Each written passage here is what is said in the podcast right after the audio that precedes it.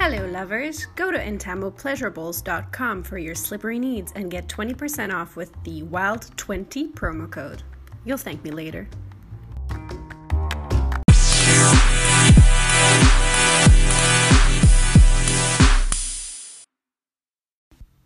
Running Wild with Christine Sex, Success, and Other Slippery Rabbit Holes. Welcome to episode 93 with AJ Lowik. Hi.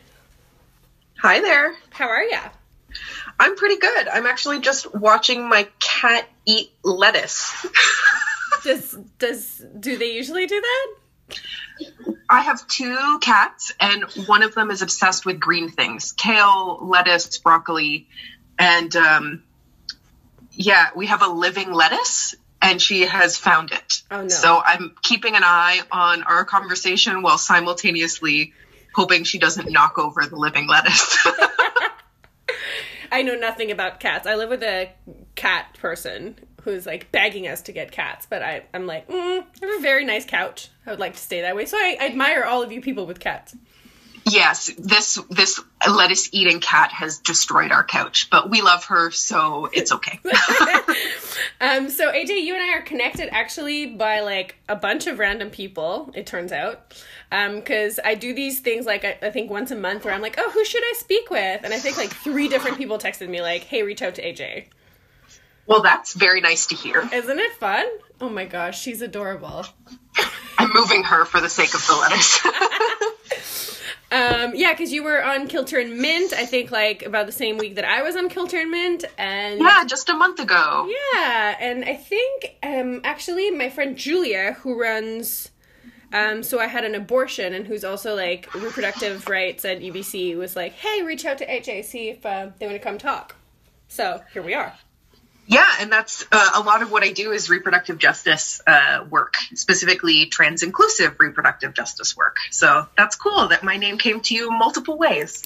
Yeah. So do you want to tell us a little bit? We'll do the same thing that we do with everyone, a bit of context. So who are you? Where are you from? What was your childhood childhood like? Like, let's go way back. Uh, nothing, no heavy questions to start with. Eh? Right? um, so it's interesting because I'm used to introducing myself in very academic settings. Yeah. So, you know, you start with the university you go to and then you add your credentials and your recent publications. Um, so I will attempt to refrain from doing that. Um, so I uh, grew up in Southern Ontario, specifically Brampton, outside of Toronto. yeah. Um, I did most of my post secondary education in Toronto, and then I moved to Vancouver six years ago to do my PhD. So that's kind of what I spend the vast bulk of my time on is my dissertation and things related to my research. Um, so all my various jobs are kind of tangentially connected to my research in some way. Um, so that's a big, you know, like people wear multiple hats. Yeah. That's the most predominant hat, I suppose, is the academic one. Um, but I also do yoga and love cats and knit things when I have spare time, which is very rarely. But COVID 19 has allowed me some time to knit, which is, you know, trying to see the positives Yeah. of everything that's happening. Hundred percent. I'm like ca- caught up on the podcast like for the next month. Like just everything slowly falling in together. The the few things that we have control over. Yeah. Um. So tell me about your your like I don't know up to sort of end of primary school before like high school. What what are you like as a, as a human at that point? Um, very much a nerd. Uh, always have excelled at school, have always loved school, despite being really heavily bullied in school. Like the academics part, I figured out really quickly. And I think it was part kind of smarts, but also part figuring out the system and how to work it. So it was like, oh, you need me to do A, B, or C, even if I think that's kind of silly. I know that I can do it and I can organize my time such that I can check all of the boxes of what this system requires of me. Yeah. Um, so yeah, very much a, a kind of nerdy school kid. Um, and then I was also a ballerina. My parents put me in uh, dance when I was really young, and so I I danced from ages probably four to eighteen until I started high school. Nice. Um, yeah, and I'm the youngest of three kids. Um, my parents had two boy children and then wanted a girl, and instead they got me, um, which they're fine with now. But uh, I was very much raised as like the quintessential little girl. So ballet and tutus, girl guides, baby dolls. I had china dolls all around my room, kind of very quintessentially little girl. And when did that start sort of clashing with your personality or your true essence? Um, really, I I was perfectly happy with my kind of gender assignment until I realized I had a choice. Um, which was a lot later than I think a lot of people's stories. I was in first year university and I met trans people for the first time and literally had a kind of aha moment Yeah. that that gender was this system that I had been taught to adhere to and that I it didn't have to confine me. And then in the probably 20 years since then, um, I've just tried to carve space for myself in a new gender category that I call non-binary. Um, yeah, the category of woman stopped fitting in my kind of early early 20s, late teens. And so you were already in university, and what were you studying at that time? I started university as a psych major and figured out really quickly that I did not want to be a psych major. Same. Um, so I, at the same time that I was realizing not only that I didn't want to do psych, but also wasn't getting A's, which wasn't something I was used to. The university I was at, the University of Toronto, was developing something called the Sexual Diversity Studies program.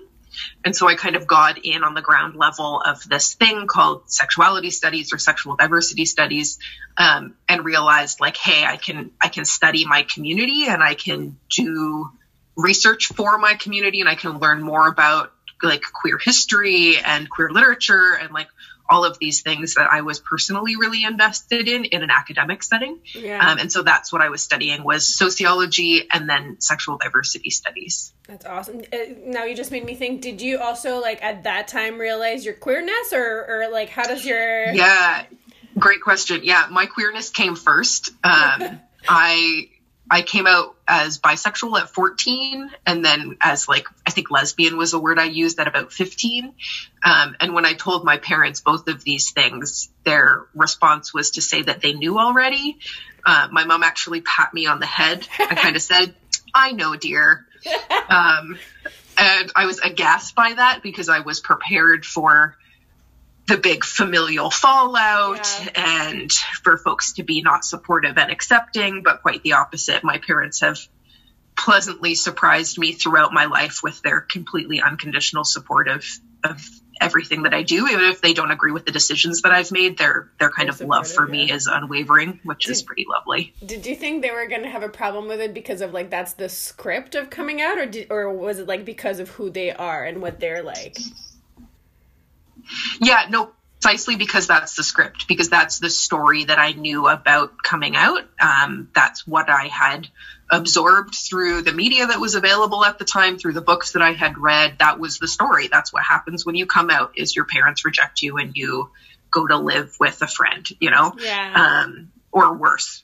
Um, and so that's what I was prepared for. Um, and my parents have kind of pushed against those normative scripts time and time again with every one of my coming outs and life decisions and physical moves to different parts of the country.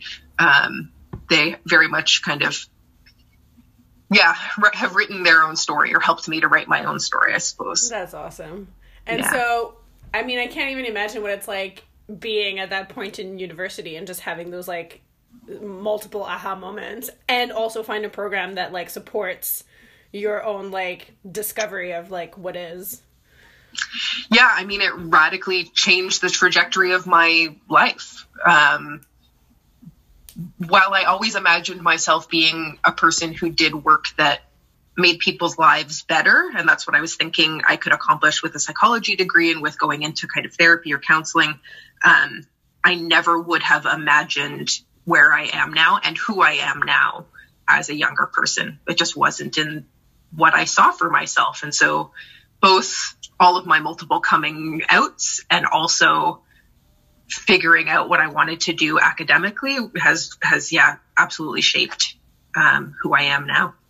That's awesome. I think um I mean I'm to try also refrain myself because I'm totally a nerd also and would study forever and ever if someone financially supported me.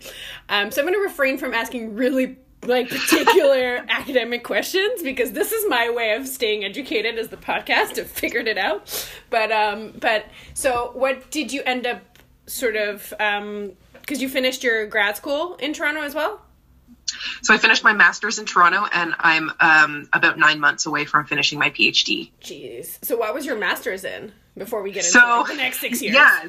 Um, so there's a bit of a story that leads up to my master's. Yes. I um, was finishing my undergraduate degree and really had very unclear ideas about what I wanted to do next, but I was working in an abortion clinic at the time and found the work incredibly fulfilling. It was a job that I loved.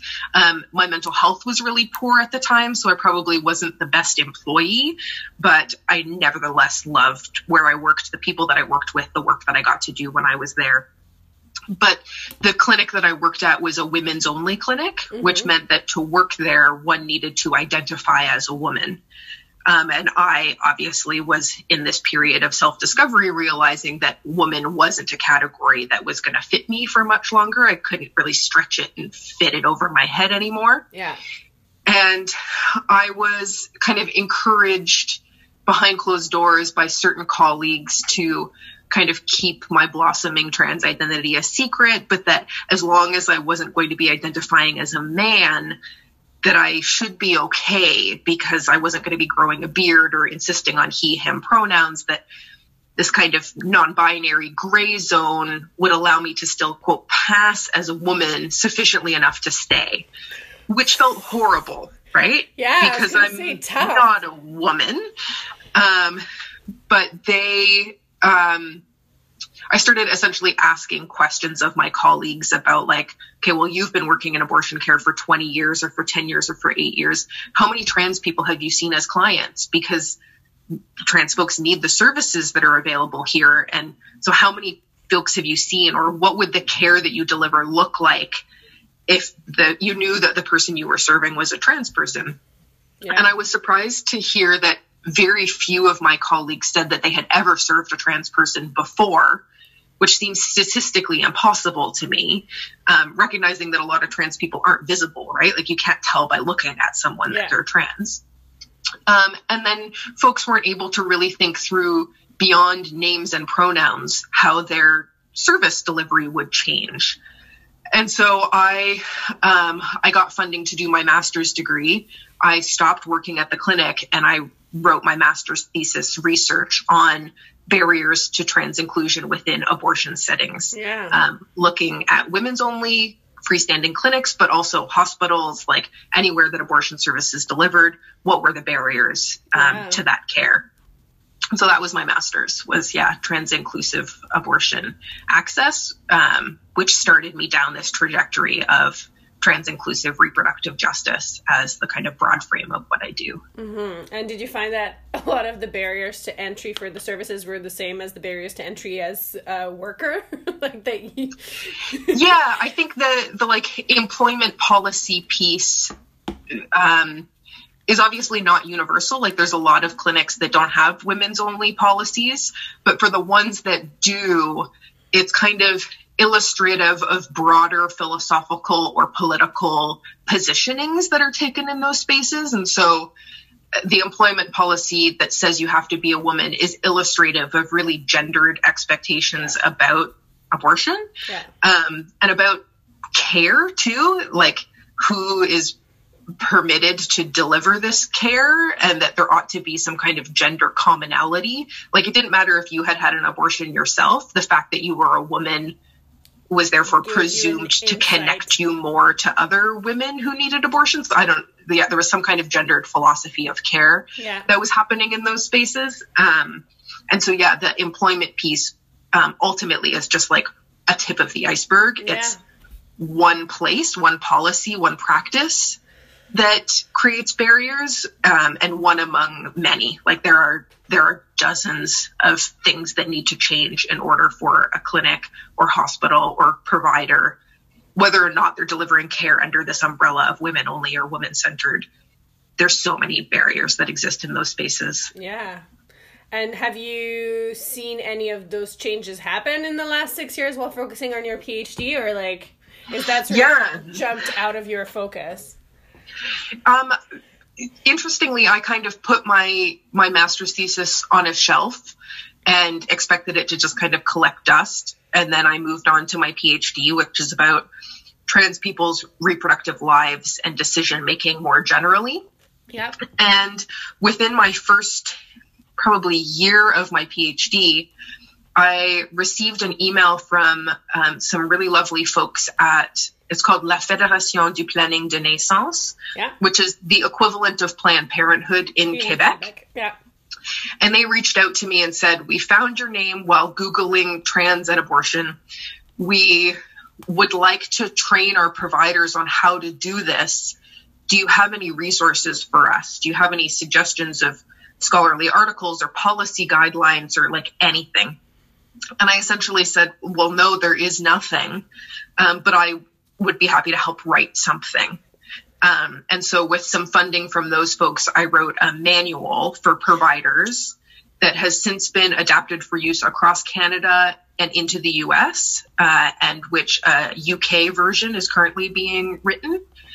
Um, that does just that, that like teaches providers how to be trans inclusive, that provides context of why trans people need abortion services in the first place. Um, and I use that manual also in in person trainings. Yeah. So I go into um, pretty much abortion clinics or hospitals anywhere that will have me. And I do targeted trainings for staff. And then I also audit policies, practices, and websites um, to ensure that those are trans inclusive. So there's absolutely a shift. Um, there's a shift on the individual provider level, and then there's also a shift on like the kind of governing structural level, Yeah. where things like the National Abortion Federation and the Abortion Rights Coalition of Canada have changed their mission statements to be trans inclusive. So when I started asking these questions 10 years ago, 12 years ago, and people would kind of look at me like, what do you mean trans people need abortions? Um, now there's been there's been quite substantive change, Yeah. um, which is really quite awesome to see. Yeah, no, it's amazing, and I um had the um, had Tony on the podcast a bunch of episodes ago talking about uh, trans inclusive death care. Yes, absolutely. Um, yeah, I saw that they uh, does Tony use they pronouns? Uh, I'm not sure if they've decided on they or him just yet. They were sort of either or at the point where we talked.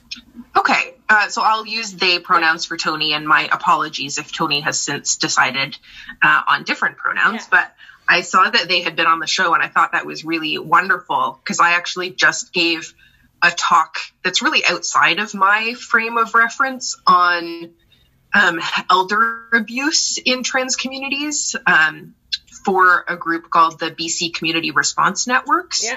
So these are folks who like work to identify, prevent, and respond to elder abuse. And they were looking for better understanding of the particular vulnerabilities for trans older adults. And that's not what I do. Yeah. But because I teach trans inclusion generally, and someone from that organization had seen me speak, um, I was invited to do a webinar. And so I spent a couple of weeks doing research and digging into the very limited literature on the topic and then showed and shared what is the very bleak picture of trans older adults' lives. Yeah. Um, and so I thought it was really cool when I was digging through your podcast archives to see that there are other folks um, engaging in these really important conversations. Yeah, no, it was it was fascinating as and as someone who is cisgender, I was like you know when you start opening a can of, of worms and suddenly you're like, oh my god, the implications are like giant. Was like just where do you even be? I didn't know where to begin with my questions for for um them and let's yeah let's let's let's use them as as per your uh, cautionary uh, and sorry tony if i get it wrong um but um but yeah no it's it's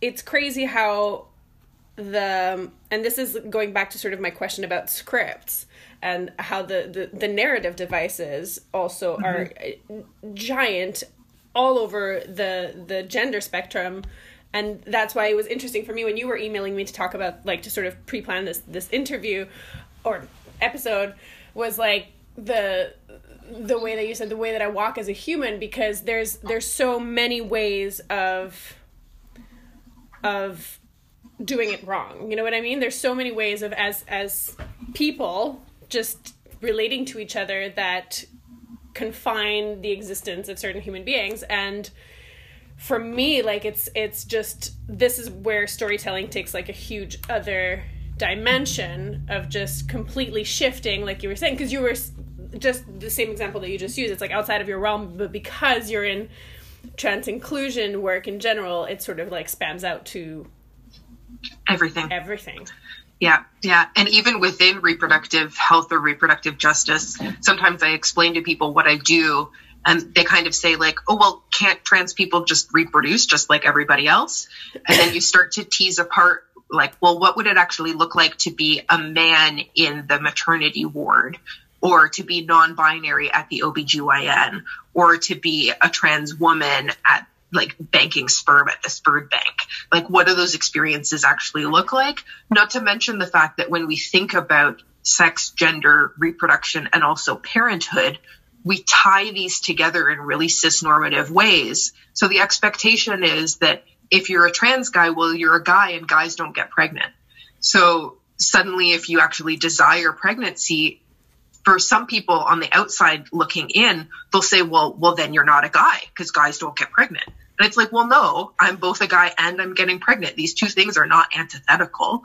But for many people, the, these things are tethered together so strongly yeah. that those dominant norms impact how you're perceived when you walk down the street as a pregnant guy, how you receive healthcare, whether your family accepts your gender and your reproductive decision, or if one excludes their acceptance of the other.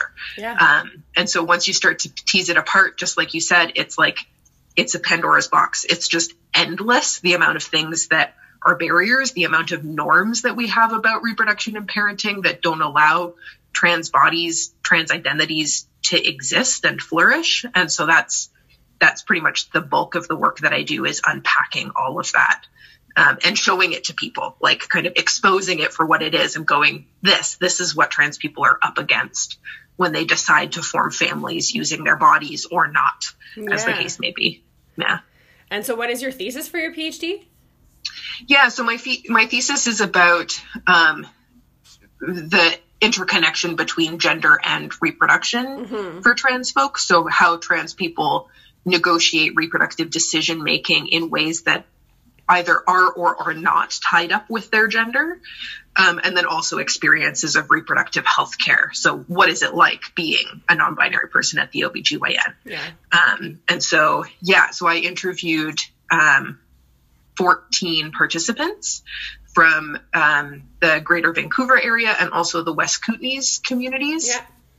And sat down with them and asked them about who they are and what reproductive life has looked like for them and if their parents how is that going and how, what was it like talking to their top surgeon about the fact that they might want to chest feed one day or um, you know any any of that so i'm at the stage now where i am analyzing my data and writing my dissertation and the plan is to defend it by the end of this year so aka you're in the fun part um, yeah, yeah. I'm in the so stressful and anxiety inducing that you uh-huh. want to quit every day, uh-huh. but then you remind yourself that you're nearly done, and so you just need to get over the last little hump. Uh-huh. Um, yeah, yeah, I, it's. Every, uh, every friend that I have that's at that stage in their PhD or have been, um, it's like the it's like getting to your apartment building when you need to pee and the elevator ride is like endless. It's like suddenly you live on the 180th floor and it just will not get there and you're like so close, but it's just hell. that analogy is hilariously appropriate. yes, that's very much what it's like. It's like I feel like I'm already done already. Yeah, you got home. And I'm actually just waiting for the little like dissertation fairies or elves to come in the middle of the night and just write it for me. Yeah. But they just like they suck at their jobs. And so I'm having to do it myself, which I like resent, but Can't blame Yeah. them. I mean, with all this going on in the world, they're probably very busy right now. um, that's yeah. That must that I don't. I never went into PhD for that reason because I was like, I'm going to go mentally insane. I cannot. I cannot do that to myself. I don't have the strength in me. Not yet, anyway. So kudos. Thanks. Yeah, there. yeah. The I think the the mental health challenges of being a graduate student aren't something that folks really are aware of. That like you're incredibly precarious in the world of academia. You're underpaid.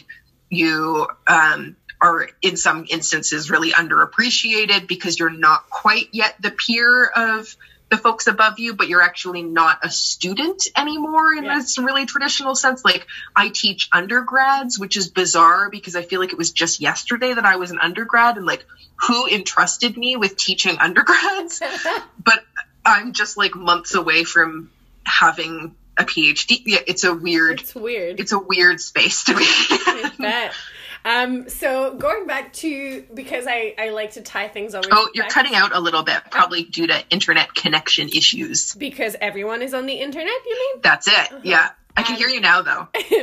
I was saying going back to um uh, tying it back to the personal, which is one of my favorites. Um, Yeah. Did did your did your PhD thesis come to you because of your experiences with reproductive rights, like the the exact angle that you're going, or was it sort of like an accident? Was it like you going through going to the OBGYN and being like "Mm," like these things or you know? Yeah. Well, I mean, so my way in obviously was via abortion, and I personally have never needed to access abortion services, but it's something that I politically believe in really strongly. Um, and it's kind of like as my research has formed and the topic has kind of refined and refocused itself, more and more do I realize that I am a subject in my own research. yeah. Um, so it's not necessarily that one inspired the other. It's that I think for me, it's always been important to do research that I'm personally connected to and invested in, and that could improve the lives and health of my community. Mm-hmm. And so it's not an accident that I'm also a trans person who navigates reproductive healthcare spaces and decision making processes. Um, and I've absolutely felt uncomfortable in the OBGYN's waiting room surrounded by chatelaine magazines and pictures of smiling women. Um, so, yeah, I think in the same way that like you are what you eat or whatever the adage is, like I am what I study. Um, Yeah. And so, yeah, I'm very much I'm caught up in all of these conversations personally as well. And um, although I don't like use myself as a participant in my yeah. dissertation, I do very much talk about how who I am has informed the questions that I ask and why I think this is important in the first place. And I think because I'm a trans person who's navigating reproductive life, I'm also kind of given more of a platform to be more of an expert to speak to healthcare providers. And I see that as part of my responsibility is like trans folks are often having to educate their providers in order to get competent care, whereas I'm putting myself in front of that work and doing it so that other trans folks don't have to. Um, yeah. Yeah. Um, oh gosh, I just had a question that is uh, at the tip of my tongue. Where, where where was I going? Um, oh yeah, I was going to ask you um, when you when you do end up seeing the light at the end of the tunnel, and everything is you know defended and completed, and you got the like tick. What's next? Yeah. Have you even had the like mental space to go there? Yeah, it's you kind of have to because as you approach the end of your PhD, you kind of have to be planning for the next steps. So, I mean, I think for me that's going to be postdoctoral fellowships, so more more school pretty much. Um yeah, I I joke that I'm going to be a perpetual student. Um and that even when I am not a student anymore, my goal is to be a professor. So I'm Yeah. never actually going to leave academic institutions. I'm just going to transition, haha, trans joke, over from one thing to another. Um, yeah, so the ultimate goal is to be a professor. I love being able to both teach students and do research. Both Yeah. of those things are really fulfilling for me.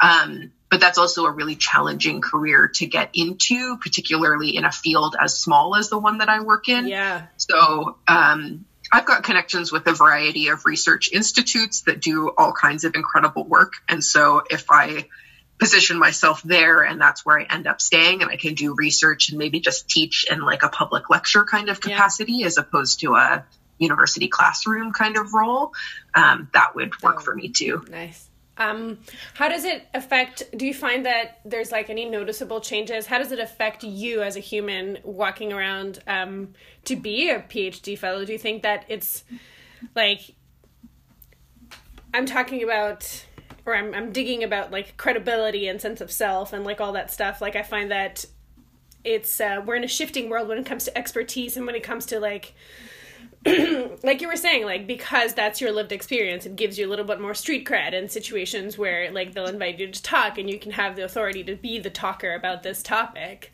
Like, do you think Yeah. that that sort of like changed the way that people perceive you on top of your gender identity and the work that you do?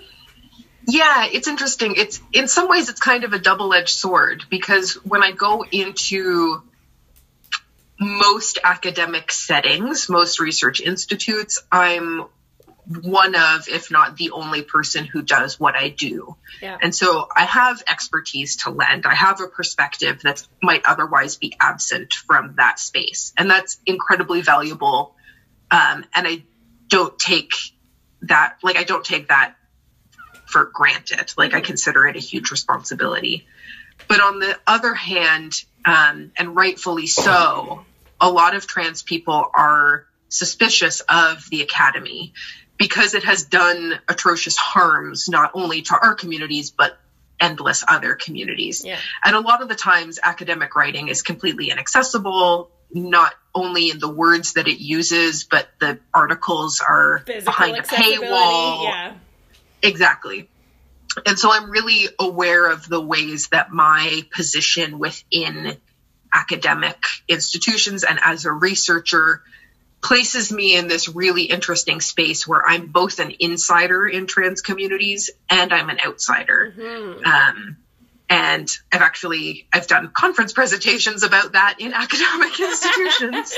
Um, but yeah, like the insider outsider is not a binary that I live in the liminal space between those two positions because I am trans. I speak the language of transness. I'm able to translate trans experience to academics.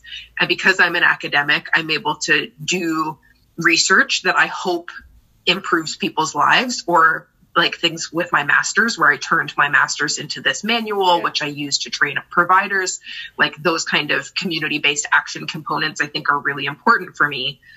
But I know that some trans people look at me and say, like, well, you're not one of us because you're a part of this really violent institution that kind of writes about trans experience without considering the real needs of trans people on the ground. And for a lot of trans people, reproductive life and health is not their top priority. Like there are trans women of color who are dealing with violence on a daily basis. Survival, They're yeah. survival exactly that and so for for many reproductive life is something that they can only imagine for potential hypothetical future in generations Yeah. because yeah housing and job security and not being harassed on the street or murdered um, while doing their jobs is a very real and pressing concern for them. And i recognize that my work doesn't touch those issues. So, so it's it's challenging because i try to do my my part and my bit and something that i think is important and that i'm very passionate about and that i'm personally invested in. But at the same time i'm complicit in an institution that has historically and continuously done harms. So But I think that's I think that's something that's true about a lot. Sorry, I don't know what's happening with my voice. I think that's true about a lot of when you look at a lot of systemic issues, and I think that's sort of in a way and unfortunately inevitable because you yes you there is work to be done outside the system and there is work to be done inside the system and there is no way to do it without considering the system you know precisely I mean? yeah so i think i think it's a tough it's a tough place to be regardless because you you can't you can't do it all you can't do both or you can't do neither like there's got to be there's going to Yeah. be some intricacies that that have to do with the systemic um uh, systemic oppression in general Yeah. Yeah. And I try to use the kind of financial resources afforded to me as someone who is making money in this field of trans inclusion and funnel some of that towards community groups that I'm not personally involved in, but that are doing really great work on the ground. So, like, I donate to um, prison abolition groups. I donate to uh, women's shelter here in the downtown east side that includes trans women in their agenda and in their purview. So I, I try to yeah kind of help as much as I can um, financially in ways that maybe I don't have the time or capacity to to lend my voice or my expertise or my physical body to those kind of activist efforts. I, I try to do something at the very least. That's aw- that's awesome.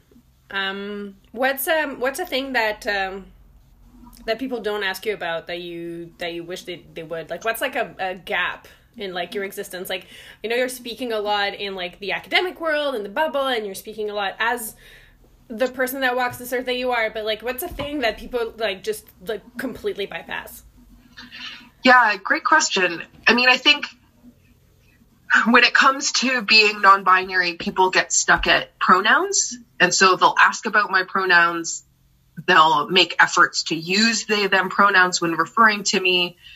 But then actually, what it's like to try to be intelligible in the world, to try to get people to see you as non binary. I don't think people really think much about what that actually looks like, what the challenges of that are. They're kind of like, oh, they, them pronouns, check mark, got it. I figured you out. This is where you live. Yeah. yeah, but, and in the same way that those early questions I started asking of abortion providers who hadn't imagined much beyond names and pronouns as things that they might need to change in order to make their service trans inclusive, I think that's happening now too, where people think like, oh, well, I know what pronouns this person uses, therefore I know what I need to know about them. And walking in the world as a non binary person is incredibly challenging because there is no there's no social script there's no like the person i walk by on the street who's a stranger doesn't have a box in their head where i might fit. So they're trying to fit me into the man or woman box and they're always going to be wrong. And it's always going to be painful for me when they're wrong. Mm-hmm. And so i think people think of misgendering as something that happens in one-on-one interactions when someone accidentally or intentionally uses the wrong pronouns or uses the wrong name or the wrong language. But actually for me like misgendering is a part of my existence. It happens in every moment of every day because i'm constantly forced to make gendered decisions in a world where there are only two options. Like I can go to the mm-hmm. women's section of the clothing store or the men's, and I can try to make a non binary fashion moment happen, but I'm still having to select options that are gendered one way or the other. Mm-hmm. And so, yeah, misgendering is is a is a part of my every single moment experience. And what are you? What's a thing that you wish, like, could like, if you had a magical like click button, like, what would be your like most satisfying little shift that you could see? Like a third box that exists, or like no boxes at all? Like what you know what I mean? Like Yeah, so I mean, I think for me personally, I'm a kind of gender anarchist. I would love No the world to step away from gender.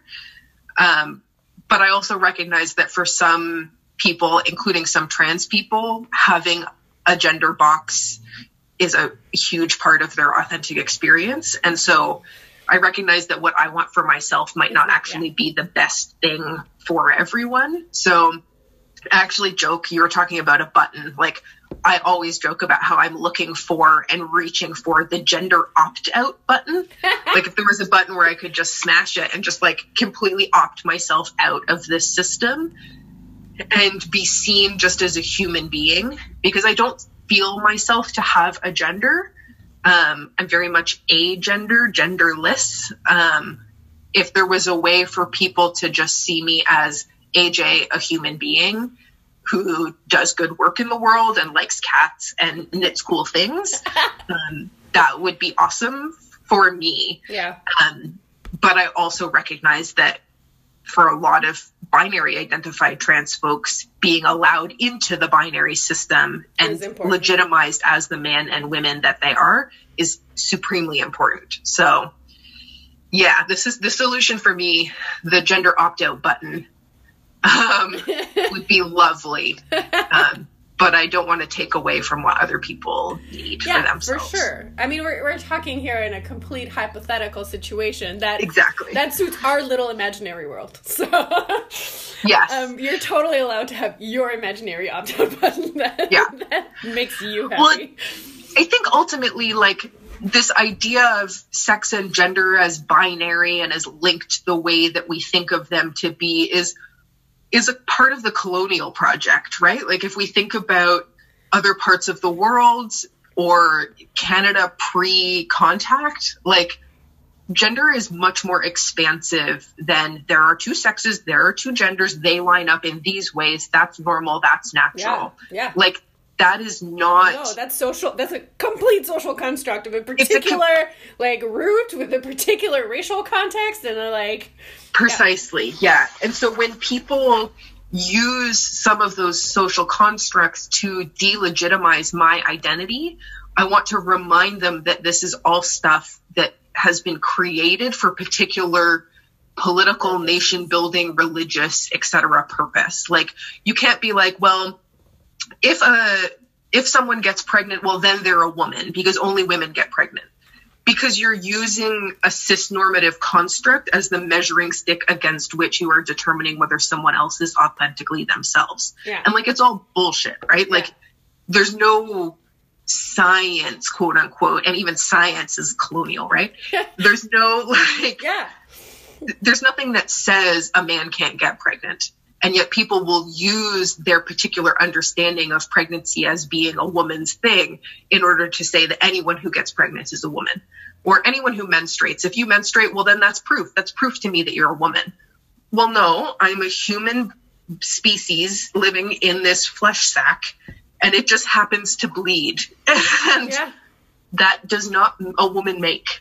No. Um no. And and it's yeah. for me i think that's like why I find this interesting and why I'm struggling to stay out of the academic bubble and and use words that are more accessible is because like my my studies were in international relations, so it was like mm. macro level, um, but I focused on theory. So my entire like before the creative and before the podcast and before the book, like my field of research was words and narrative. Like without knowing it, I was already focusing on storytelling, but I I uh, had this class with Chris Erickson, who is a professor of political theory at UBC and who was on episode nine, if anybody wants to go and check it out. Um, we are talking about um, the politics of fear in reference to the language of fear. So, for politics of fear to work, you need binary constructs. You need opposites. You need us versus them. And you need to know that them is the wrong answer. So there's really just no choice. You're just us. Like that's the right choice. That's the only way to be.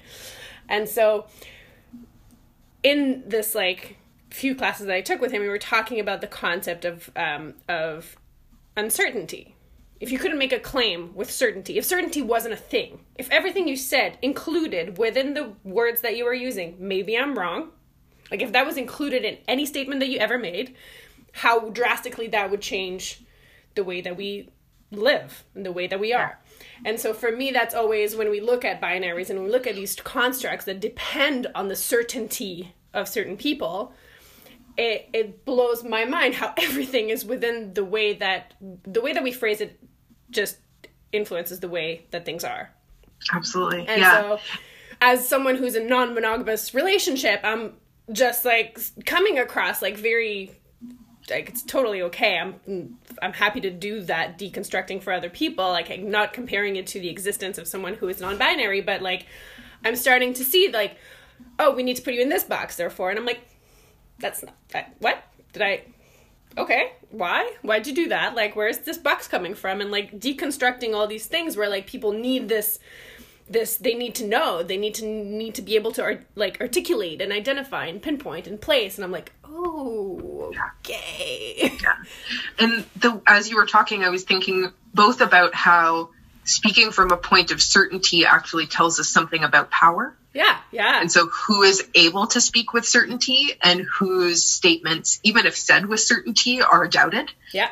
Um, and so that power is caught up in these things. 100% and that also if we have a kind of box of who is normal or natural or even just socially accepted legitimate. that illegitimate absolutely that as that box expands and new people get added into it which is constantly happening butler talks about this if you want to talk Yeah. about theory that then it becomes the job of those newly normalized people to police the boundaries. Yeah. And so we have, you know, normative white gays and lesbians who have gained social legitimacy, who have gained access to some institutions, And who are now privilege, able to yeah. speak with certainty, um, who then are participating in institutions that harm others yeah and are able to then police the boundaries and say like oh well we want the, the police to be at pride and then they're pushing you know black and brown and indigenous queer and trans people even further into precarity as they reposition themselves as part of the status quo. Yeah. And so yeah yeah um i love i love theory i'm also a theory person and so yeah i was thinking about like what thoughtful thing has judith butler said that i Yeah. can contribute to this no, conversation for sure. And I think so. That's why I'm like very conscious to remind myself that this is my privilege and that this bubble is like showing of where where my brain was allowed to go in this like system where you know I had access to that knowledge, knowledge quote unquote, because again that doesn't work within the framework that I've just tried to establish. But um, sure. but um, I think. I think that's why for me these conversations of like people within their existence and like you were saying a human who walks around in the world like it's important to to share them in a way that is accessible and in a way that is personal because I find that a lot of it gets to be you know upholding of those boundaries and upholding of those statuses and upholding of the situation even within trying to change it and Yeah. therefore like when we step ourselves out of the conversation or put our existence outside of this realm it just suddenly becomes this like whatever conversation uh, this theory conversation that people are just like whatever it's theory. Like they don't know what it's really like. Yeah. And so it's it, for me i think um, that's where all stories are important and all stories are interesting because with with um, with some limitations to that as to the stories that revolve only around suppressing other people's existence yeah um, yeah Well, and I think like for me, it has always been important to acknowledge that like my story is possible, my identity is possible, my education has been possible because of the privileges afforded to me because of my whiteness and my ability and you know all of these other kind of things that I didn't earn. Um, Exactly. But I'm able to walk down the street while non-binary because of my, those privileges, because my whiteness facilitates that for me, Yeah. where I don't feel unsafe. Um, where I will tell a server that I'm not a lady when they come to the table and say, Hey, ladies, how's your evening going? I'm able to confront them about that and say, Hey, actually, not everyone sitting here is a lady because of the safety afforded to me because of those privileges. So, like, my story is is tied up in all of those other aspects of who I am. Yeah. And like that's not theoretical. That's Yeah. that's an actual thing. Yeah. So how I walk in the world, you know, Kimberlé Crenshaw's intersectionality is because some of my identities are privileged in this world. And as a result of that, the things about me that are more marginalized are things that I can articulate loudly and proudly and unapologetically yeah because I'm not struggling to meet my daily survival needs. Yeah. Yeah. Hmm. All right. So it's time for the dreaded last question of the episode. Oh, I haven't been looking forward to this. You didn't set it up in a way that made me like fill with confidence. I never do. It's great. Um, um, the it's actually not that scary. Um, Okay. Basically, I always ask everyone at the end um, to tell the listeners a thing that you wish you'd been told, that you wish you knew, like something that you wish that you know now, that you wish had sort of been like part of the mantras that made your existence easier. I think in the same way that I had to wait until my late teens, early 20s to realize that I had a choice in my gender, I wish that that choice was something everyone realized they had and that it is actually a violent practice to look at a fetus, decide what genitals it has, and then start automatically to ascribe it with gender norms so yeah, I wish I wish that we all knew that there was a gender opt out button, even if it's not something that you can easily or readily see in your community or culture or language. Um, and that opting out of gender or making room for more people in gender actually benefits all of us. That it's not just a trans issue, but that some cisgender men feel suffocated by the box of masculinity, and some cisgender women feel suffocated by the box of cisgender womanhood. Yeah. And so, reaching for those moments of gender opt out or not forcing us from the time we are fetuses into one of those gender boxes is something that I think could benefit the world. Yeah. I totally agree. See, it wasn't that hard. It wasn't that hard. Thank you so much for coming to talk to me. Absolutely, it was my pleasure. It was a pleasure. So, where can people find you? Um, so, if you're interested in my kind of academic world, uh, ajlowik.com. Um, and that I post there about presentations that I'm doing or public lectures that I'm giving, things that I've published. I'll share the link to this podcast. Um, and then for the more kind of social, fun yoga, knitting, and cats, um, with some academia thrown in, uh, I'm on Instagram at the gender offender. Perfect. Uh, all the links will be in the description. So, everybody, if you want to know more, that's where you click. Um, thank you for listening to another episode of Running Wild with Christine. We will talk to you all next week.